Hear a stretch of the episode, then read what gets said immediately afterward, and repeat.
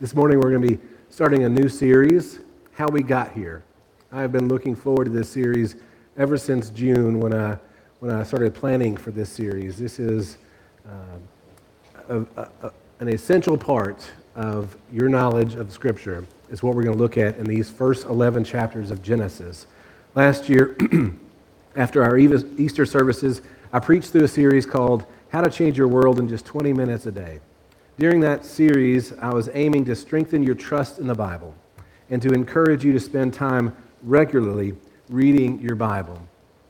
During that series, I told you over and over again that the Bible is many stories telling one big story. And that story is a story of God rescuing people like you and me. You remember that phrase? I said it many times. I grew up in church. I was I came to a saving knowledge of Jesus in the second grade during our church's vacation Bible school.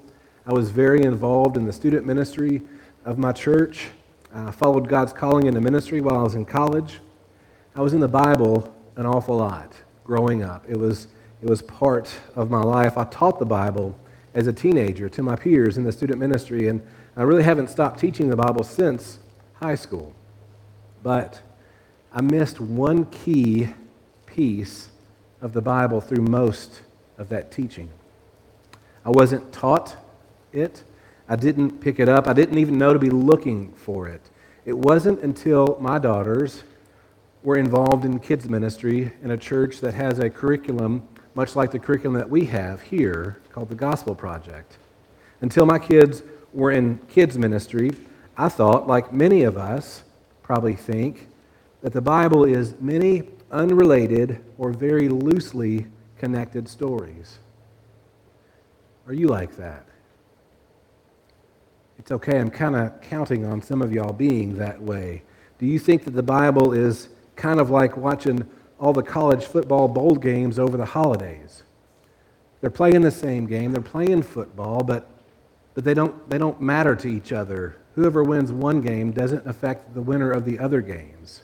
Do you see the Bible kind of like that. When you read about David and Goliath, do you see that as a separate story apart, apart from what you read about in the Exodus story or what you read about in Jesus raising Lazarus from the dead in the Gospels?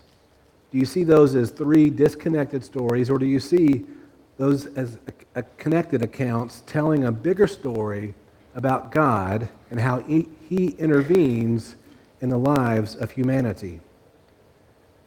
The Bible is many stories telling one big story. That story tells us of God rescuing people like you and me. But why? Why does he do it? Why does God rescue us? You may be thinking, because we need to be rescued, and you're right. I understand sin and our need to be rescued, but, but why me? Maybe you've asked yourself, why would God save you? Why does God save anyone? This is another thing that I wasn't fully taught growing up in the church. Why does God save anybody? Sure, God loves us. That is absolutely true. God loves you. God loves me. John 3:16 points us to God's love for us and ultimately in Christ's work on the cross. But for, for what purpose are we saved? Why does God save any of us? Why does God even create? Why did God create? Why did He create humanity? Why did God go through all the effort of the second person of the Trinity, taking on flesh, becoming incarnate, the Christmas story, spending 33 years in ministry alive on earth, just to be brutally murdered and resurrected, the Easter story? Why would God do that? Is it only because he loves us? Or is there something more? I think for the most part, we get that God loves us. Sometimes we may struggle with what all that means that God loves us, but we've heard it, most of us, over and over again. We've read it in our Bibles. We get it. God loves us. We're thankful for it. It's praiseworthy to, to say that, to recognize that God loves us. But if we think that God did all of that from Christmas to 33 years of life and ministry to Easter only because he loves us, then we can be left to think that we are the central focus of God. Are we the central focus of God? This morning, I hope to show you that of all of creation, you are special. You are very special. You are an object of God's love. But does that mean that we are the central focus of God? No. No, I would say that God is the central focus of God. Now, why would I say that? Before I answer this, let's look at Genesis 1 1 this morning. This is going to be our central focus this morning as we study God's Word. You don't have to open up your Bible very far to find it, it should be near the very front. Genesis 1 1 says this In the beginning, God created the heavens and the earth. You might have that one memorized. That would be a good one to memorize. In the beginning, God created the heavens and the earth. This is an essential verse to understand, to recognize in the storyline of the Bible. It is the best way to open up a book from God to his creation. In the beginning, God created the heavens and the earth. It speaks volumes of who God is, what he did, and what he does. Let's pray in response to what we just read in Genesis 1 1. God, you are eternal. You have eternally existed. You have always existed. Even before time began, you were. You are creative. You have created everything everything we see on earth, everything we see in the universe, and even the things we cannot see in the universe, you created. You are a wonderful creator. God, because you are the creator, you reign over heaven and earth. You are our ruler. You are king. You are supreme. Forgive us when we forget that.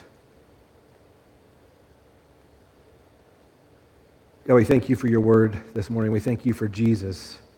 It's in Jesus' name that we pray. Amen. So, God is the central focus of God. So, why do I say that? One reason is because God has always existed in eternity past. We haven't. Humanity has not. We are created. Before God created humanity, God is still a loving God. Even before he created, he is still a loving God because God's nature doesn't change. James 1:17 says this, every good gift, every perfect gift is from above, coming down from the Father of lights, with whom there is no variation or shadow due to change. Hebrews 13:8 attributes the same thing to Jesus. Jesus Christ is the same yesterday and today and forever. God's nature doesn't change.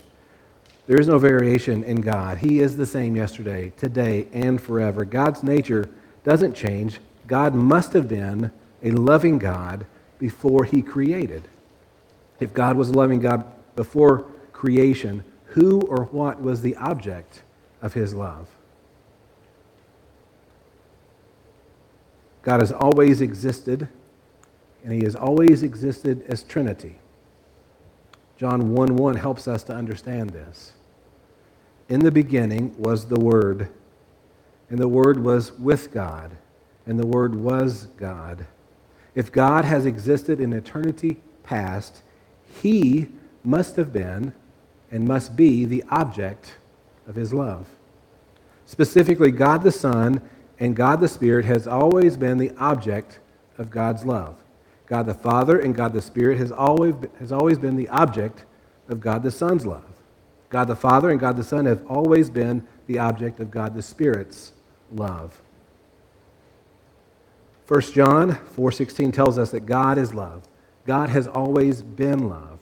Before God created anything, God is love. The truthfulness of an eternal Trinity is the essence of love. God is not like us. When I became a father, a whole lot of me changed. My title changed. Love grew in me for my daughters, a love that wasn't fully there before I became a father. My responsibilities changed, my hopes changed, but not so with God. When He created, nothing in Him changed. God doesn't change. He didn't become love after He created. God has always been love. God loves us, and because of that love, He wants the best for us. He knows that He is the best thing for us. And if He is the best thing for us, He is the best thing. God's central focus, the focus that everything else flows from, is Himself. So there must be something more to God's interaction with creation than just His love for us. Again, I am not negating any love that God has for us. God absolutely loves us. He loves you very much.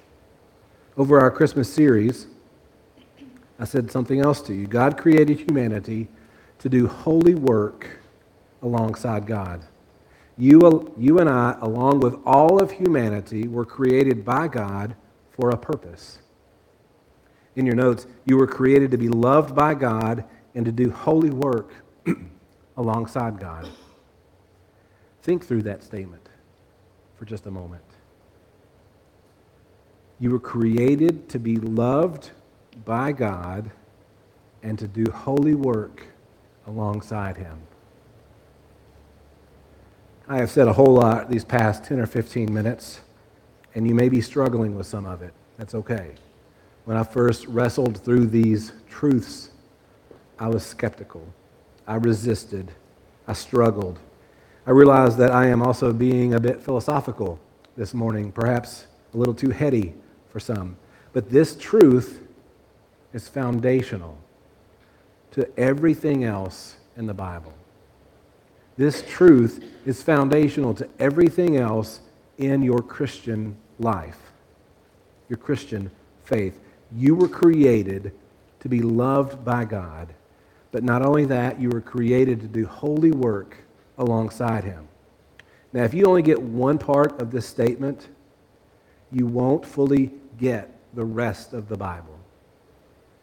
You won't fully understand that full life that's promised to you in John 10:10. 10, 10. Both parts are important. This is a bit heady. It is a bit philosophical this morning. It is that way because we're looking at the very beginning of things. Genesis 1 1 deals with the beginning of our existence, which is a bit philosophical. Genesis was written to the people of Israel to strengthen their faith. This would be extremely helpful for them when they become part of, they're in the Babylonian exile. They are in a foreign land, and that culture, not unlike our own today, was saying to them that their God is weak. They were saying the Babylonian gods were bigger, that they were better than the Hebrew God. Our culture today says something very similar. It says that our God is weak. Our culture will say that they have outgrown our God. Our culture may not have gods like the Babylonian gods, but our culture appeals to relativism, humanism, and postmodernism as outgrowing a need for God. The world around us says our God is weak. The first seven Hebrew words of Genesis say, No, he isn't. In the beginning, God created the heavens and the earth. Genesis 1 1 says that our God is supremely powerful. He is not weak, He is the most powerful. In the beginning, our God was. Our God has existed from eternity past. And before God created anything, the Babylonian gods were not anything. Our God has always existed. Genesis is written for you to know that despite our culture's denial of God, God has always existed and he created everything.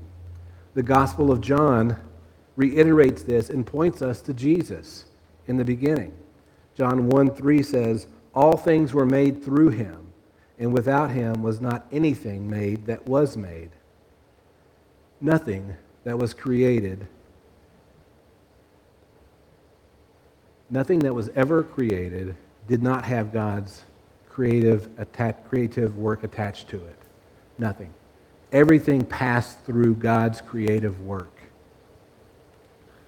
When the world says their views of science, philosophy, and whatever else have outgrown God, they are mistaken. God created everything. He is the creator, creator, and we cannot outgrow our creator. Not only are they mistaken, the Bible says they are fools who say this. Psalm 14:1 says, "The fool says in his heart, there is no God." This book, your Bible, says only a fool says there is no God. Only a fool says they have outgrown God.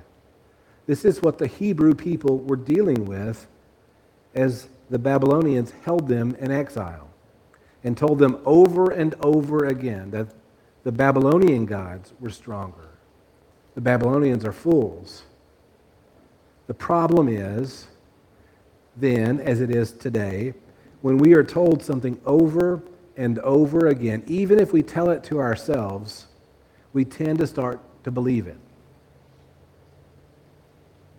This is why Genesis came about. It came about to strengthen the faith of those who are possibly losing their faith. If you find yourself struggling with the Christian faith, turn to the first parts of Genesis.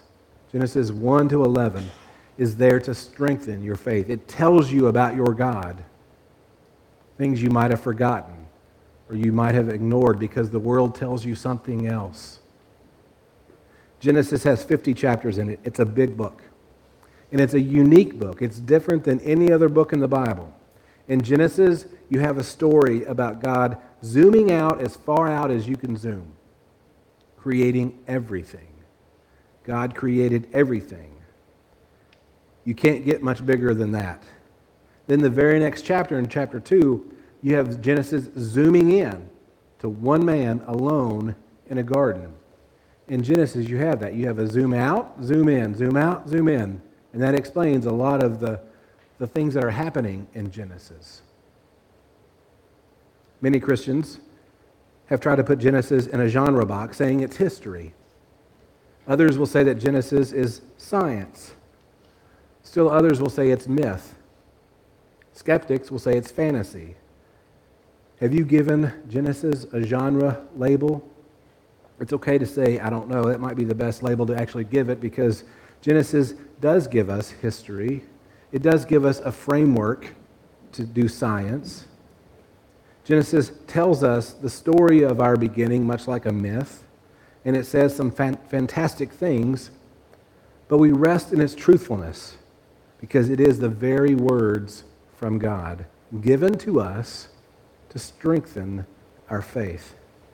Genesis gives us the foundations of a theological framework that ultimately points us to Christ within the first three chapters. It's not a complete theology, but is the, it is the framework of a theology pointing us to Jesus. Genesis is really two parts, and we're only going to be looking at the first part. Genesis 1 through 11 forms an introduction to the rest of the Bible. And that's what we're going to focus on over the next few weeks. We could is, easily spend a year in just these 11 chapters. We won't. We'll go through some things fast. One of the things that we're going to have to go through fast is the thing that chapter 1 spends the most amount of time in, and that's the creation account, the creation order.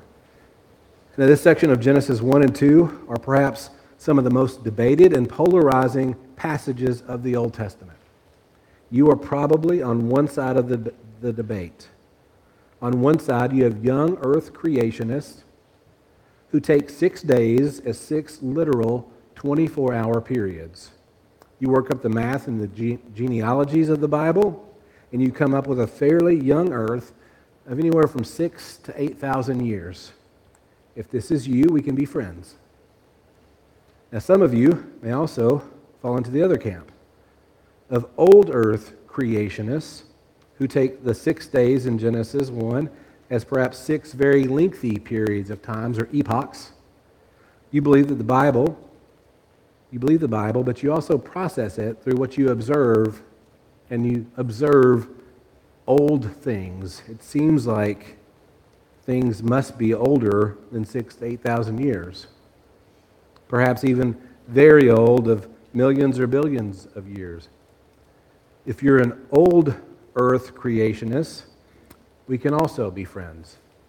Both of these views take the Bible and attempt to process it with very limited knowledge and limited ability. Young earth creationists need to understand that the genealogies in the Bible are not there to give us a date for creation. The genealogies in the Bible are there to point us to Jesus, to give us his family tree, a connection of the promise made to the promise kept. That's the purpose of the genealogies. Old earth creationists need to understand that what is now and how it is now isn't necessarily how it's always been. The way we observe changes currently in nature or in the universe may not, and probably not, are not the way it's always acted that way. So, what does this creation account in Genesis 1 tell us? It tells us that God created everything. And that's good enough. He created it orderly, and He created it in a way that humanity is special. That you and I are unique in His creation. In your notes there, I've given you the seven days of creation. Day one, light. Day two, the sky. Day three, the land and plant life. Day four, the sun, moon, stars, and other lights in the universe. Day five, bird and sea life. And day six, animal and ultimately human life. In verse 1 and 2, we have God creating everything out of nothing. He didn't use anything to create everything. We're zoomed out in verse 1. As far out as we could get, creating the universe. Then in verse 2, we're zoomed in on earth, where God creates everything on earth. Then in verses 3 through 31, we have an orderly creation culminating in God creating humanity in His image. Let's focus on that sixth day of creation. Genesis 1 26 through 30. Then God said, Let us make man in our image, after our likeness, and let them have dominion over the fish of the sea, and the, over the birds of the heavens, and over the livestock, and over all the earth, and over every creeping thing that creeps on the earth. So God created man in his image. In the image of God, he created him. Male and female, he created them. And God blessed them. And God said to them, Be fruitful and multiply and fill the earth and subdue it, and have dominion over the fish of the sea, and over the birds of the heavens, and over every living thing that moves on the earth. And God said, Behold, I have given you every plant yielding seed that is on the face of all the earth, and every tree with seed in its fruit. You shall have them for food. And to every beast of the earth, and to every bird of the heavens, and to everything that creeps on the earth, everything that has the breath of life, I have given every green plant for food.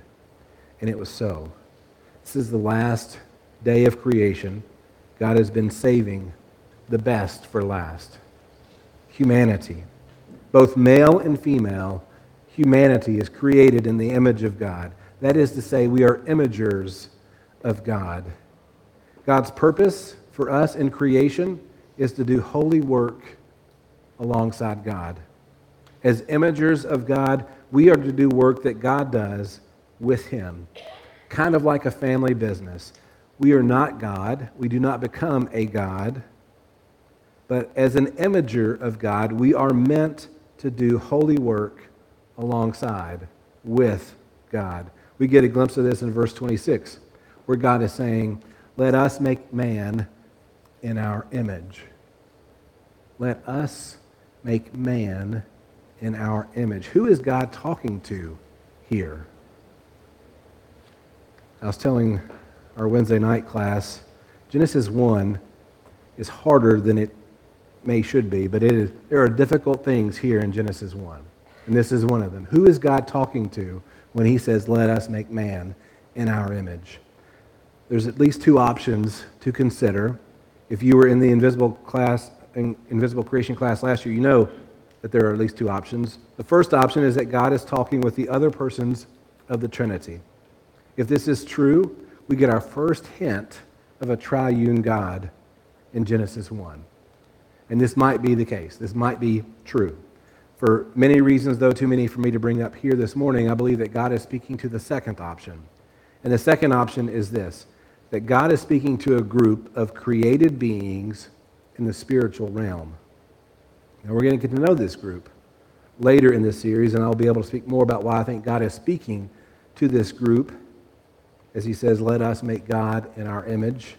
We'll come to know this group as the sons of God or the divine council. This is a group of newly created beings by God who are with God in the heavens.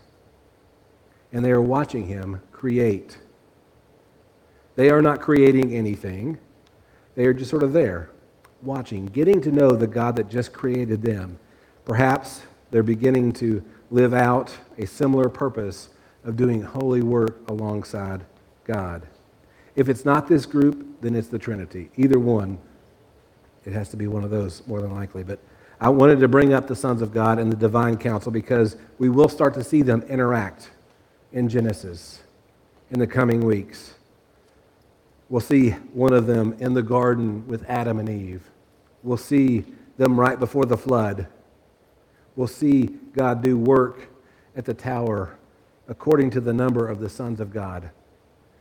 The sons of God are real and are very active in the first parts of Genesis. But as real as they are and as active as they are, they are not the pinnacle of creation. That's the way the Gospel Transformation Bible puts it. Humanity is the pinnacle of creation. As the pinnacle of creation, you and I, along with the rest of all humanity, past, present, and future, are created to do holy work alongside God. We'll get to more of this next week in, in uh, the Garden of Eden, but we see the responsibility already being given to humanity here in Genesis 1. This newly created humanity is given dominion over all the other things that have just been created on earth. God created everything, and He's now giving control, He's giving dominion, He's giving power over to humanity. Now, God doesn't just create and hand over power and leave. We see that God is with them in the garden next week. As we close this morning, I hope that you see how important this first book of the Bible is, how, how important it is to understand it understanding your purpose on earth is found in its pages. Each one of us has a purpose given by God. You are not an accident. You are not a mistake. God created you with a purpose in mind. Part of the purpose is to do holy work alongside Him. And we can easily get confused and frustrated with realizing that purpose because of our sin. Sin separates us from God. It separates us from being able to live out that God given purpose of doing holy work alongside Him, the purpose that we were created for. In our sin, we cannot do holy work. In our sin, we cannot even be near God. This will develop more in the coming weeks, especially as we get to Genesis 3. But, but you understand it. You get it. You, you, you've experienced it. Sin separates. It separates you from God. Taken to its end, sin brings death. When we are left in our sin, it will ultimately bring death and a permanent separation from God and all things good. Let's look back at John 3:16. Just listen to these words. I mentioned it as a reference earlier in your notes. For God so loved the world that he gave his only son that whoever believes in him should not perish but have eternal life. With Jesus, you are brought back into life, a life that is forevermore. You are able to get back to the holy work that God has created you for. This can only be done when you repent turn, and turn away from your sin and follow Jesus, letting Him be the Lord of your life. Let Jesus be the ruler of your heart, mind, and actions. I'll invite the worship team to come back up. We're going to sing in a moment a song of invitation. If you want to talk more about what it means to follow Jesus, to know that power that is in his blood, this is the time for you to come forward and to speak with me or to pray. You're welcome to pray there at your seat, silently. If you've ever wondered about your purpose or God's love for you, this is a time for you to, to pray to God. You were created to be loved by God, and you were created to do holy work alongside Him. You can experience both when you follow Jesus. Will you follow Jesus today? You stand as we pray. God, we thank you that you are creator. You are our maker. You are the sustainer. You are with us. You created us to be loved by you and to do holy work with you.